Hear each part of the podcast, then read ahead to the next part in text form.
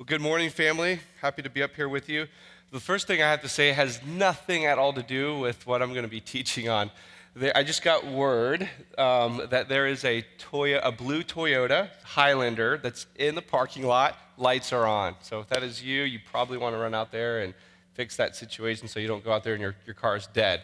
So, uh, blue Toyota Highlander. All right, all right. So let's uh, get on with what we're uh, what God has for us next. Um, I just wanted you guys to know last week uh, I was hanging out with my wife Lisa at a coffee shop. And uh, she was reading a book. My wife loves just to read. And I was actually meditating on the passage that I'm going to be teaching on today and looking over the letter of Titus. And this guy and gal, they came into the coffee shop, and it looked like they were on a lunch date. And not too long into their lunch date, he gets up and goes to a nearby table. It's like right next to him, and there's these group of ladies sitting there. And it was clear he didn't know them. And he excuses himself and he, he shares the gospel with these women that he doesn't know. And he prays for them. And yeah, it was, it was like, it was, and, and, nothing special happened. No one got baptized, you know. Uh, and actually, I think a lady got up in the middle of his sharing, uh, not because she was mad or anything, but she had to go grab something. And then he goes back and he sits down at his table with his uh, girlfriend, and it's just business as usual. It's like, okay, I just did that. Let's carry on with our conversation. And uh, I share that because I, I, wrestled a bit when I saw that. Like in, inside, I was like, man, should he have done that? Like, was that a good witness of, of the love of Jesus? Should he gotten to know them a little bit more, you know, before he before he shared Jesus with them like that? And but so so I you know I thought there was some awkwardness there, but but then I also felt a little like, man, it's kind of awesome. Like, there's something I liked about that. And I, have never myself considered ever to go to a group of people and kind of just say, hey, let's share Jesus with you. Um, and, and, so I really wrestled with that. Um, I wrestled really with does Jesus call us to do that today as his church? And which I believe is, is a very important question for the church to wrestle with because it's based on how we believe God has envisioned and and given an identity and a purpose for the church today. And in our passage today, as we continue in our Titus series, we're going to be looking at Titus chapter 1, verse 1, literally just one verse, one verse today. And I'm going to share where the Spirit landed me on that question.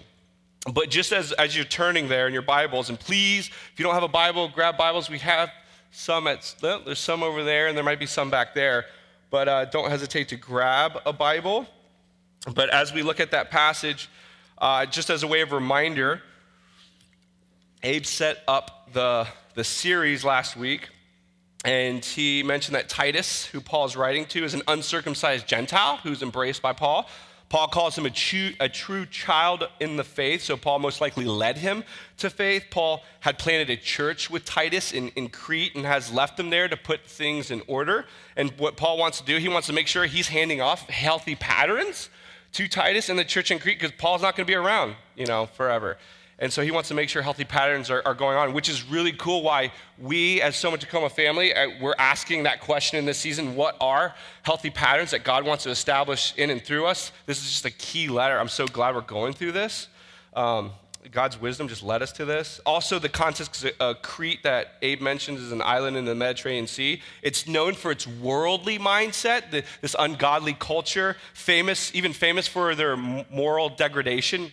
Very similar to here in America, um, where our mindset, as was mentioned last week, can tend to be I, I, no one can tell me what to do with my life. I get to do with my life what I want. I get to buy what I want. I get to eat what I want. I get to do what I want.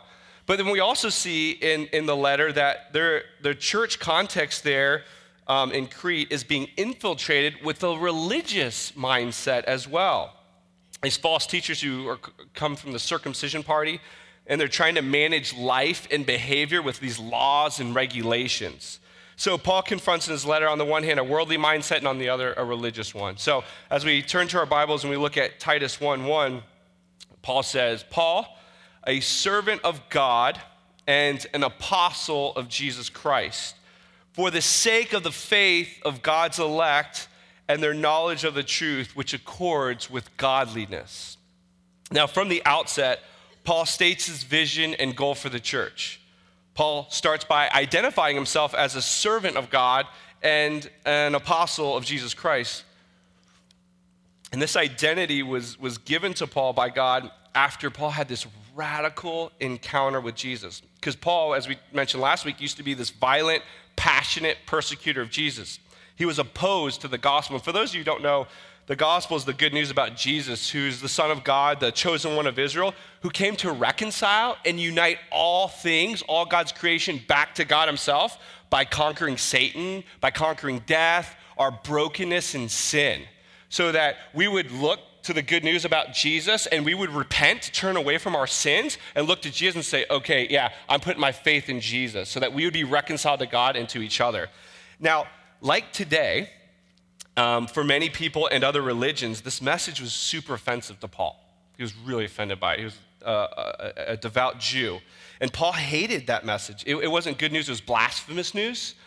And his life goal was to destroy the church and imprison Christians.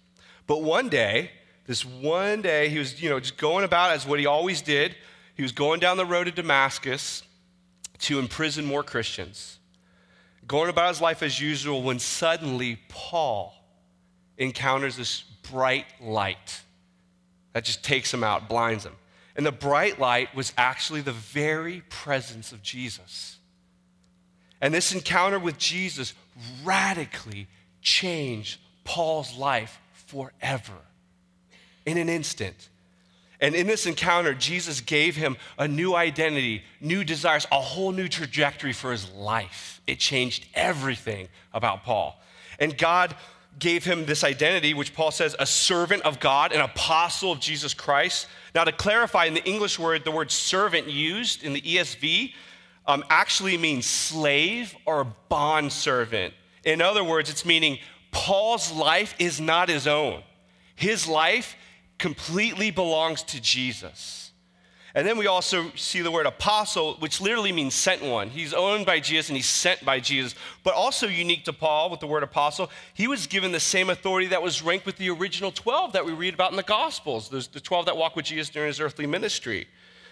And so God's grace took Paul from hating the good news to living his life so radically, pouring out his life for the sake of the good news, seeing churches all about the gospel being planted all over the world. It's amazing.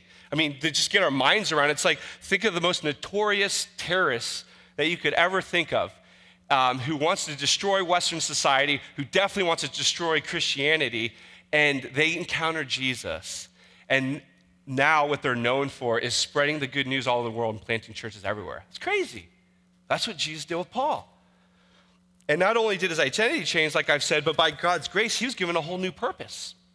And Paul clearly states that in this verse. If we look at that verse again, he says, Paul, a servant of God, an apostle of Jesus Christ, for the sake of, that's a purpose statement, the faith of God's elect and their knowledge of the truth which accords with godliness. Paul's goal as a servant and apostle of God is to preach the gospel to everyone, confident that those whom God has chosen, that's his elect, will respond with faith that leads to godly living.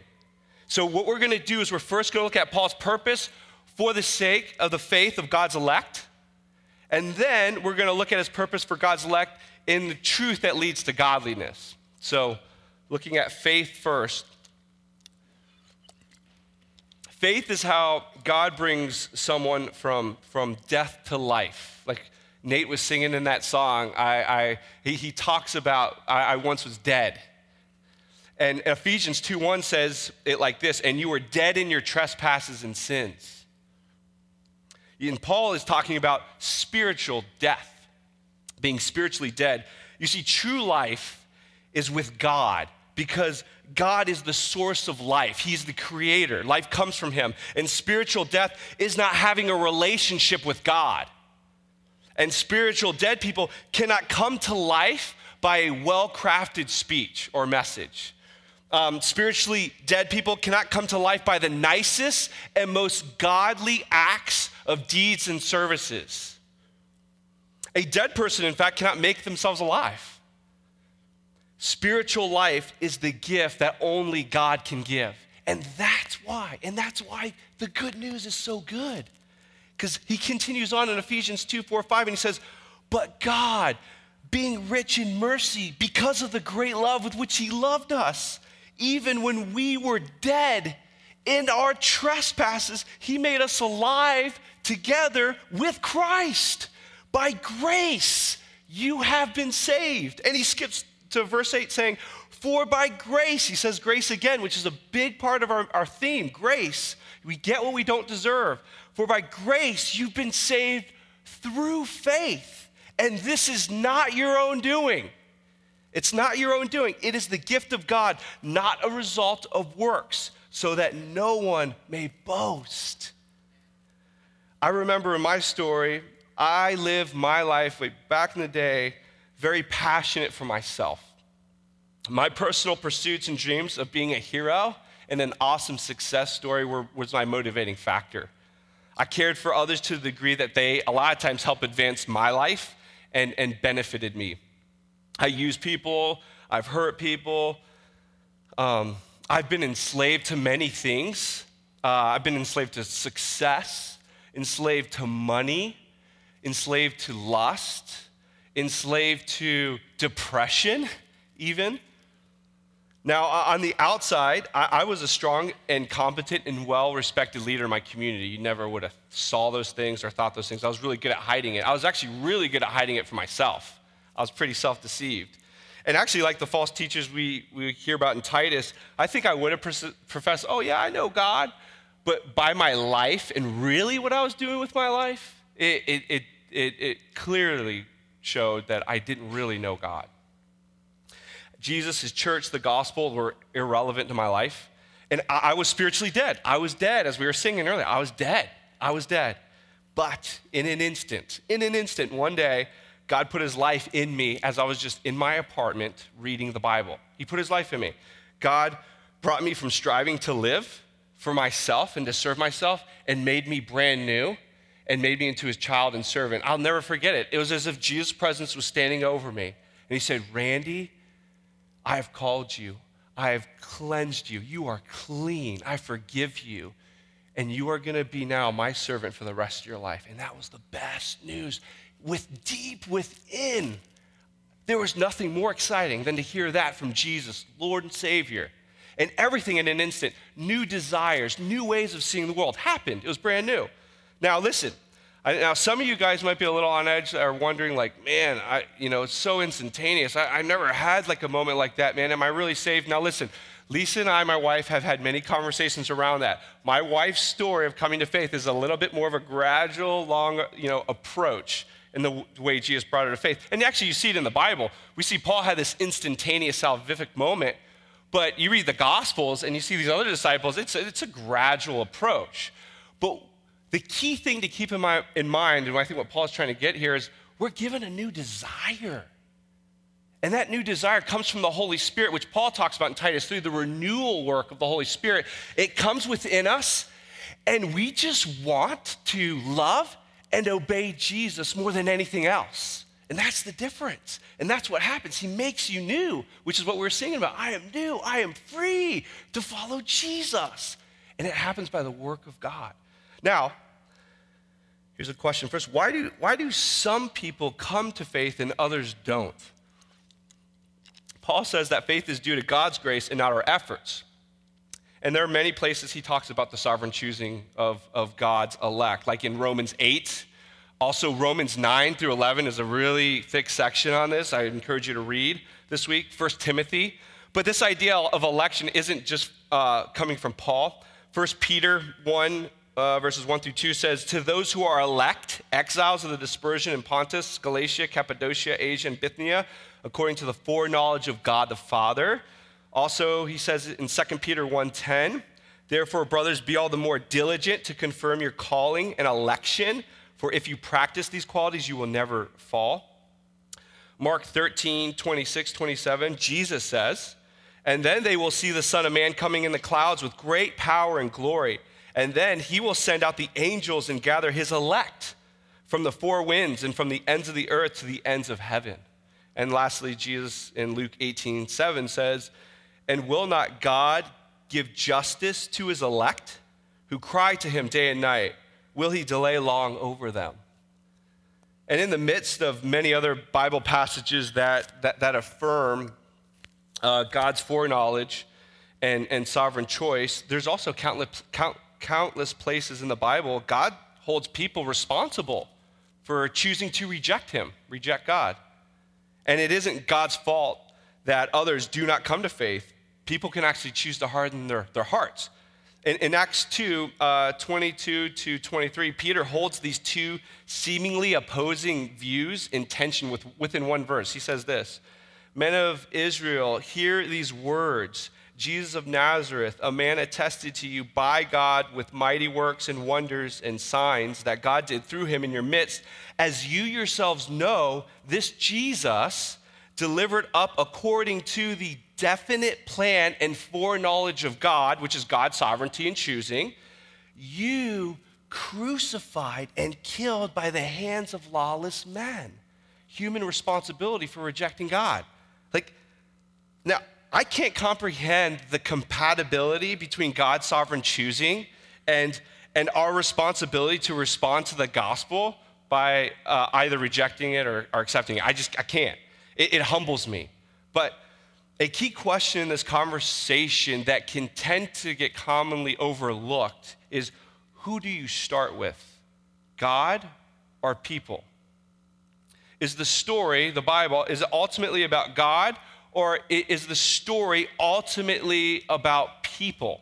The, the Bible says that it starts with God and that it's about God and it's about his story.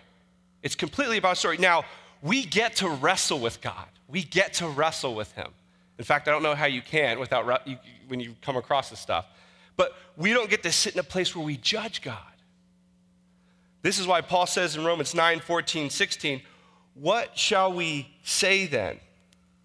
Is there injustice on God's part? And Paul, what he's doing, he's assuming someone's asking the question, why does he still hold people accountable if he chooses? It just doesn't seem fair. And then, he, so here's Paul's response. He says, By no means. For he says to Moses, God says to Moses, I will have mercy on whom I have mercy, and I will have compassion on whom I have compassion. So then it depends not on human will or exertion, but on God who has mercy. Now, when I read this passage, if I'm honest, it makes me feel so uncomfortable. It just does. Like, it's gotta be honest. It makes me feel very uncomfortable. Like, to be honest, like with you, I don't know how you couldn't find it uncomfortable if you take it seriously. When, when you read this and you think about people you know who aren't following Jesus, this text, it's just, it's hard. It's a struggle. And the reason why I even say that, and I want to emphasize that, is there's, there are many throughout church history who have spent countless time and wrote countless pages on the topic of like whether God's sovereignty and choosing versus the human free will, or you might have heard it like set up like Calvinism versus Arminianism, or probably other ways you might have heard it. And if you haven't found yourself deeply entangled in these debates, uh, count yourself blessed. Seriously, count yourself blessed. And it's not because doctrine isn't great and important and it's good to read. I, the reason why I say that is I, I notice sometimes in these debates, sometimes in these debates, there's just a lack of humility. There's a lack of humility. And, and this passage, it humbles me to the core. It's so humbling. The passage is the Bible, our life exists to tell a story about God and how He has chosen to glorify Himself in the world. That is so counterintuitive to, to American culture. We don't get to judge or define God. He defines who He is to us and how He wants to be known in the world that He created. That's humbling. And now, when we face this hard stuff about God, we can either ignore it, we can avoid it, or we can water it down and, and make up a different God that's just easier to handle and manage and maybe give to somebody else. Or, or we worship Him. We worship God for who He is and how He defines Himself.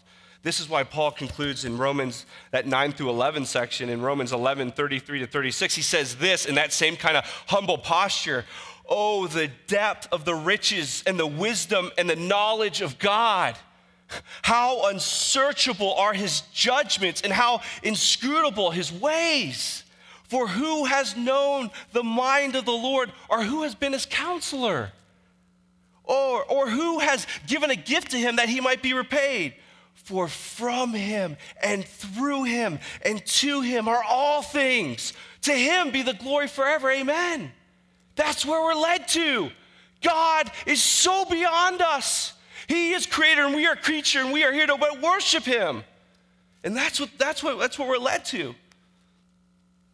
But then maybe we might say this well, okay, God chooses people, so then why should we preach the gospel if people's responses are ultimately uh, in God's hands?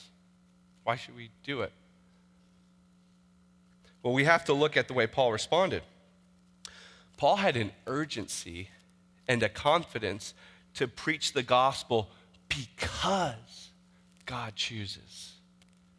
God had people ready. God had people ready to make alive in every city. All they needed was someone to preach the good news. And you know what Paul said? I want to be the guy that proclaims the gospel to everyone because they could come to faith and have their life changed in an instant. In fact, there was one difficult season for Paul where, when planting a church in the city of Corinth, he got beat up really bad. He was getting beat up really bad. And uh, that's my Yuli bear right there, Ulysses, my little baby. Proud of his dad. Um, love that little guy. In fact, there, so, so there was a, a, difficult season Paul was in as he was trying to plant in the city of Corinth, the church there, and he got beat up really bad. Now, typically, you see the, there's a pattern in Acts where when he gets rejected pretty bad in the city, he'll go on to a next one, but something different happened here. God motivated Paul to stay the course precisely because there were elect ready in the city. Acts 18 9 11 says this, and the Lord said to Paul one night in a vision, Do not be afraid but go on speaking and do not be silent, for I am with you. And no one will attack you to harm you, for I have many in this city who are my people. And he stayed a year and six months teaching the word of God among them. You see, when Paul realized God had many of his elect or chosen in Corinth, Paul didn't like pull back and assume, well, I have no part in this because God already has his elect there. That's not what he did. He stayed another year and six months. And that's crazy because that's the longest time Paul's ever stayed in a city besides Ephesus to preach the gospel in order that in his preaching, God, who, whom he has chosen, would, would bring people to faith. And so he stayed there. So let's, let's just think about it for a second. Which is more motivating for us in sharing the gospel? That it's up to me and, and the other person to bring about salvation, or that God chooses, or that God chooses. Think about it. Think about it just in regards to the, this city, this wonderful city we live in. Think about it in regards to the Puget Sound. Some of you guys from Gig Harbor and other places, but think about it where you live. People are ready to believe through the hearing of the gospel because they're chosen by God. Because they're chosen by God. Imagine this in your neighborhood, your neighbors. Uh, th- uh, think about people. This is like real. Like, think about your workplace, your coworkers. Think about in your school, your classmates, or if you're a teacher, your students. Think about in, in riding the bus or riding the link. People around us potentially are those God has chosen in our midst to put faith in Jesus. It excites me. And I'll be honest, it excites me just as a preacher. Like you could be sitting here right now, you, came here not knowing Jesus, and God can change you like this in an instant. And He brought you here for that purpose, so that you would hear the good news and know that God is not against you, but He's for you in Christ Jesus. That's amazing. And I believe that's the mindset and vision Paul wanted to ensure was handed off to Titus in the churches of Crete that we would be confident and, and that those who are chosen by God's grace, that God has people ready in the city for us to share the gospel with. And honestly, I think that story I shared earlier about this young man sharing the gospel with a group of people he didn't know, I think it was right on. I think it was absolutely right on. Like one of those women, they could have been God's elect. He didn't know. And, and why wouldn't the Spirit nudge someone to go, hey, you know, excuse me, like, I just want to share the gospel with you guys, like, group of people? Because who knows? They could have been God's elect. Why, why should that not be normative? I mean, I'm just wrestling with the Bible. I, am not saying I don't, I, I, wrestle with it, but man, when I see the Bible, it's like, like shouldn't that be like normal to, to, to the way we are understanding, following Jesus? Now, for some of you guys, like who've been around Soma for a while, this might, you know, feel a little new or fresh. maybe, because we, we've done a lot of good job talking about and done a lot of training in like more of a gradual approach to sharing the gospel, like building long-term friendships and relationships. And I just want to say, like, that's that's awesome. And and this, what I'm talking about here, shouldn't, and what the Bible's talking about here, it's not negating that. Just to be really, really clear, it's not negating that. But I just want to say, like, I, I think the Bible just says like this much less gr- gradual approach, it's viable. And, and I think it's just a mindset that God wants us as believers to have. And in fact, I've been doing a lot of reading lately on churches around the world, especially this last quarter. Churches in China, churches in India and Indonesia. These kind of encounters are actually extremely normative. And, and with that, I just want to say, like, if you guys aren't aware, like the movement of God's happening there. Like, they're not just talking about like, like here, like people here and there getting saved. Like the, the whole nation's actually getting reached. Millions of people are getting converted. And it's just very normative to do this kind of stuff. And I, am I'm, I'm reading these books that, like, I've, I, this last quarter, I'm like, oh my goodness, like, what? Is that real? Checking the Bible. That's, that, that's true. That does happen. It's, it's, it's in the Bible. Wow. That's amazing. We can share our faith. I mean, I, am being honest. It's just like, it's humbling to say that up here, but because I'm your elder, but I'm, I, I'm just getting wrecked by it, seriously. And what was cool, sometime after this brother shared the gospel with the ladies and and sat back down with his girlfriend, I, I, was getting wrecked because I was meditating on this particular passage when I was watching all this. And I remember pleading for God to bring someone that I could share Jesus with right after that. And actually, the Spirit's been leading me to do that this past quarter quite a bit. And um, sure enough, a guy comes in and he sits like right next to me, like right next to me. And the Spirit kind of nudges me, like, okay, here he is. And I'm just like, so now from, you know, my point of view, the guy looked he looked like the last thing he wanted was for me to kind of interrupt his iPad session. He was doing something on iPad. And he was kind of like a strong, like burly, beardy kind of guy. And he just looked rough and, and, and not in a bad way, but he just like a tough, he just, I don't know, probably didn't want anybody to interrupt his day. And, and I was, I was, man, I was shaking, fear and trembling, right? And, uh, but um, when I was getting close, was getting close for Lisa and I to leave the car shop, I just, you know, asked him, I said, hey, sorry to interrupt you. I, am a follower of Jesus, and uh, I just wanted to ask, like, if, if you know Jesus, and, and if you don't, would you like to know about him? And he, and he looked at me with a big smile, so awesome. And he goes, no, he goes, no, I know Jesus, man. And I was like, that's awesome. I go, and the Spirit just encouraged me, well, can I pray for you? I think maybe the Spirit wants to encourage you um, right now. And he goes, Yeah, I would love that. Put his iPad down. And I just got to pray with him. It was really cool. It was really cool. Lisa was sitting there frozen, like, Oh gosh, what's happening? But, but it, was, it, it was that simple. It, it was that simple. Like, so what if this week, just think about this. What if this week you pray for God to give you boldness to share the gospel with someone? And join me in this. What, what, what if you just pray for God to give you boldness to share the gospel with someone, and the Spirit nudges you? Just, just say to someone, Hey, I'm a follower of Jesus. I, I, am just wondering if you know Jesus, and if you don't, would you like to know about him? What if the Spirit wants to use you in that way? And we don't need to know, worry and be concerned about whether or not they God's elect. That's actually not for us to know. That's, that's God's. Uh, it, it, and that's what makes it fun. Like, we don't know. Like, it, it could be anybody. And that's what's so exciting about it. And for someone, it's like, that's not exciting. Um, but no, I mean, but that's what we get to do because it, it could be potentially anyone. That's, that's wild, man. And maybe you never ask God to lead you to share Jesus with someone because, I don't know, you, you, might feel like you need more training or you just don't know enough. Or maybe you feel like, man, I don't got those gifts or I, I, I stutter and I, I, don't talk well and I'm, I just can't think of words on my feet. And maybe there's a bunch of things. And I just want to say training is great and it has its place. We, we need it. But again, as I'm learning from the global church, man, their resources for training and studying is it's like nothing compared to ours. Nothing. And I'm telling you, these people that like barely know a page of the Bible, they're just being obedient to what it just says right there with what they currently know, and, and God just works. That's just what's happening. And so I just I just want to say, like, it's not about how much you know. It's not about that. But what you are doing with what you know right now. With what you know right now how you're being obedient with what you already know to what is true about Jesus and share that with others. That's plenty to give away. It's plenty to give away. If he, shared, if he saved you from darkness into his marvelous light, you have a lot to proclaim about the excellencies of him, about what he's done to you. Just give that away.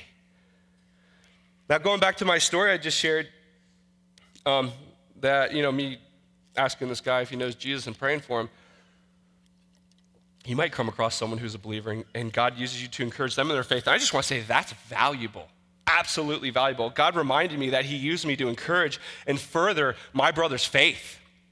And that is actually the other part of Paul's goal in Titus 1:1 in our passage. God's on mission to the world not only to see us come to faith, but to grow us in faith in Him. And so the other part of Titus 1:1, Paul says that he lives for the sake of God's elect, understanding the truth that leads to godliness. The word truth Paul uses here is, is the gospel of Jesus. It's what we've been talking about. Paul's apostleship, it was not merely to bring God's chosen people to conversion, merely only, but also to bring them to live godly lives to live godly lives. Again, like we said last week, and, Paul, and, and Abe, that Abe uh, said actually earlier before I came up, and what we're going to be talking about every week as we're going through Titus, that this theme is God, grace teaches us, grace teaches us to do good works. Paul's purpose is to see God's chosen people changed, transformed, so that God would be known and seen in the city of Crete. And the letter to Titus has this other focused heart. It calls us to be, as we're going to get to eventually, hospitable, a lover of good, gentle, not greedy for gain, um, to not speak evil of anyone, uh, to show perfect courtesy to all people. Like, that's the kind of life that is supposed to be produced in and through us. But don't forget, Paul, and, and, don't forget that Paul's actually calling them to this in light of living in Crete. And like we already said, Crete with a worldly mindset, it's a really broken place, much like our place. And it's, it's really hard. But if you put on top of on top of like this living like with love and gentleness and being courteous, I, we also, like we've been saying, at the heart of it, the church is also to go about sharing the gospel to all for the sake of God's elect. That's just really hard to live this way as a proclaimer of the gospel in everyday life. That's really hard. Now, I, I, don't know about you, but it can easily be discouraging to try to live this way when I look at all the brokenness around me, eh, all the brokenness in the world, just flipping through social media. It's easy to find myself saying, man, what's the point? You guys ever feel that sometimes? Like, man, what's the point? Like, people have their viewpoints, and man, they're just stuck in their ways, you know? And it can be so easy to either isolate yourselves from all the brokenness and just stand far, like kind of judgmenting, being judgmental, maybe not outwardly because you're good at hiding it because you know you're not supposed to, but we just isolate ourselves from all the broken people. And I, I hey guys, I've struggled with this, okay? Uh, and we, we, we, we could do that because we're just like, they're just too broken. Or we, we, we can also tend to uh, just become a part of the broken culture without ever challenging it. And I've struggled with that too without ever challenging it. And, uh, and really, we're taking on either a religious mindset or, broken, or a worldly mindset in, in doing that. And we're broken people who live in a broken world. It's hard. My situation at the coffee shop, I, it was hard. I'm not like you know. It's kind of funny. Like, oh, fear and trembling, haha. Like I was, I was scared, man. I was totally scared. It was really hard. It was really hard to work through it. And that was on the heels of like super convicted from the word, encouraged by this brother that just did it. I'm just like, ah, you know I know about Jesus? You know, like I'm scared. You know, like it, it was that hard. It, it's really because I don't know what he's going to think about me. What is he going to say? There's just so it just feels so risky, right? And and I just want to say, we, we can't we can't fake the godly life we just can't. Godly living is not trying to look like a good Christian so others can pat you on the back. That's a religious mindset. Like sometimes we might think godliness is just checking these blocks. That's just a religious mindset. But godly living isn't merely also just being nice to people who are broken and never challenging them. We're, that's a worldly mindset, guys. There's freedom to be had, and it's not just by being a nice person, it's only through Jesus. Godly living is, is radically sacrificial. It's giving your life for the sake of Jesus' name being made known to others, especially those who will reject you. 2 Timothy 2:10 says, Therefore I endure, I like that word, endure everything for the sake of the elect, that they also may attain the salvation that is in Christ Jesus with eternal glory. To live a godly life, it's going to bring about hardship. It's going to bring about suffering. It's, it, it, it, there's going to need to be endurance. And that's why we can't live the godly life apart from Jesus and the Spirit. I hope you hear that this morning. You can't do this apart from Jesus and the Spirit. We need God to place Himself inside us as His chosen people so that through faith we would live out this godly life. That's it, man. Because what we do is supposed to come from who God's made us to be because of what He did. That's how this works. And I don't know about you, though I struggle, though, and I hear about the endurance and hardship, I struggle with that. Deep down, I'm excited to follow Jesus to that end. I'm excited to go there with Him. I want that deep down. And that's why like even afterwards i shared the good news with this guy or I, I, prayed for him and i asked him about like the you know jesus even though i struggled afterwards it felt so good i remember talking to lisa on the drive home and i was like man i, I feel like that's what i was made to do and you know what? That is what i was made to do. Like the songs we're singing like the, the songs we're singing the songs we were singing. Again going back to nate's song man that's we, we god has made us a particular way. He transforms us from the inside out. That when we do those things, no matter how hard it is, at the end of the day, there's something deep within us that says, Yes, this is good. This is right. This tastes of my Lord and Savior. This is what He's made me for, to glorify His name, not mine, for His name's sake. And I come alive. And I was alive on the drive back home. And I'll tell and here's the good news God is willing and desiring to give all of us here that heart.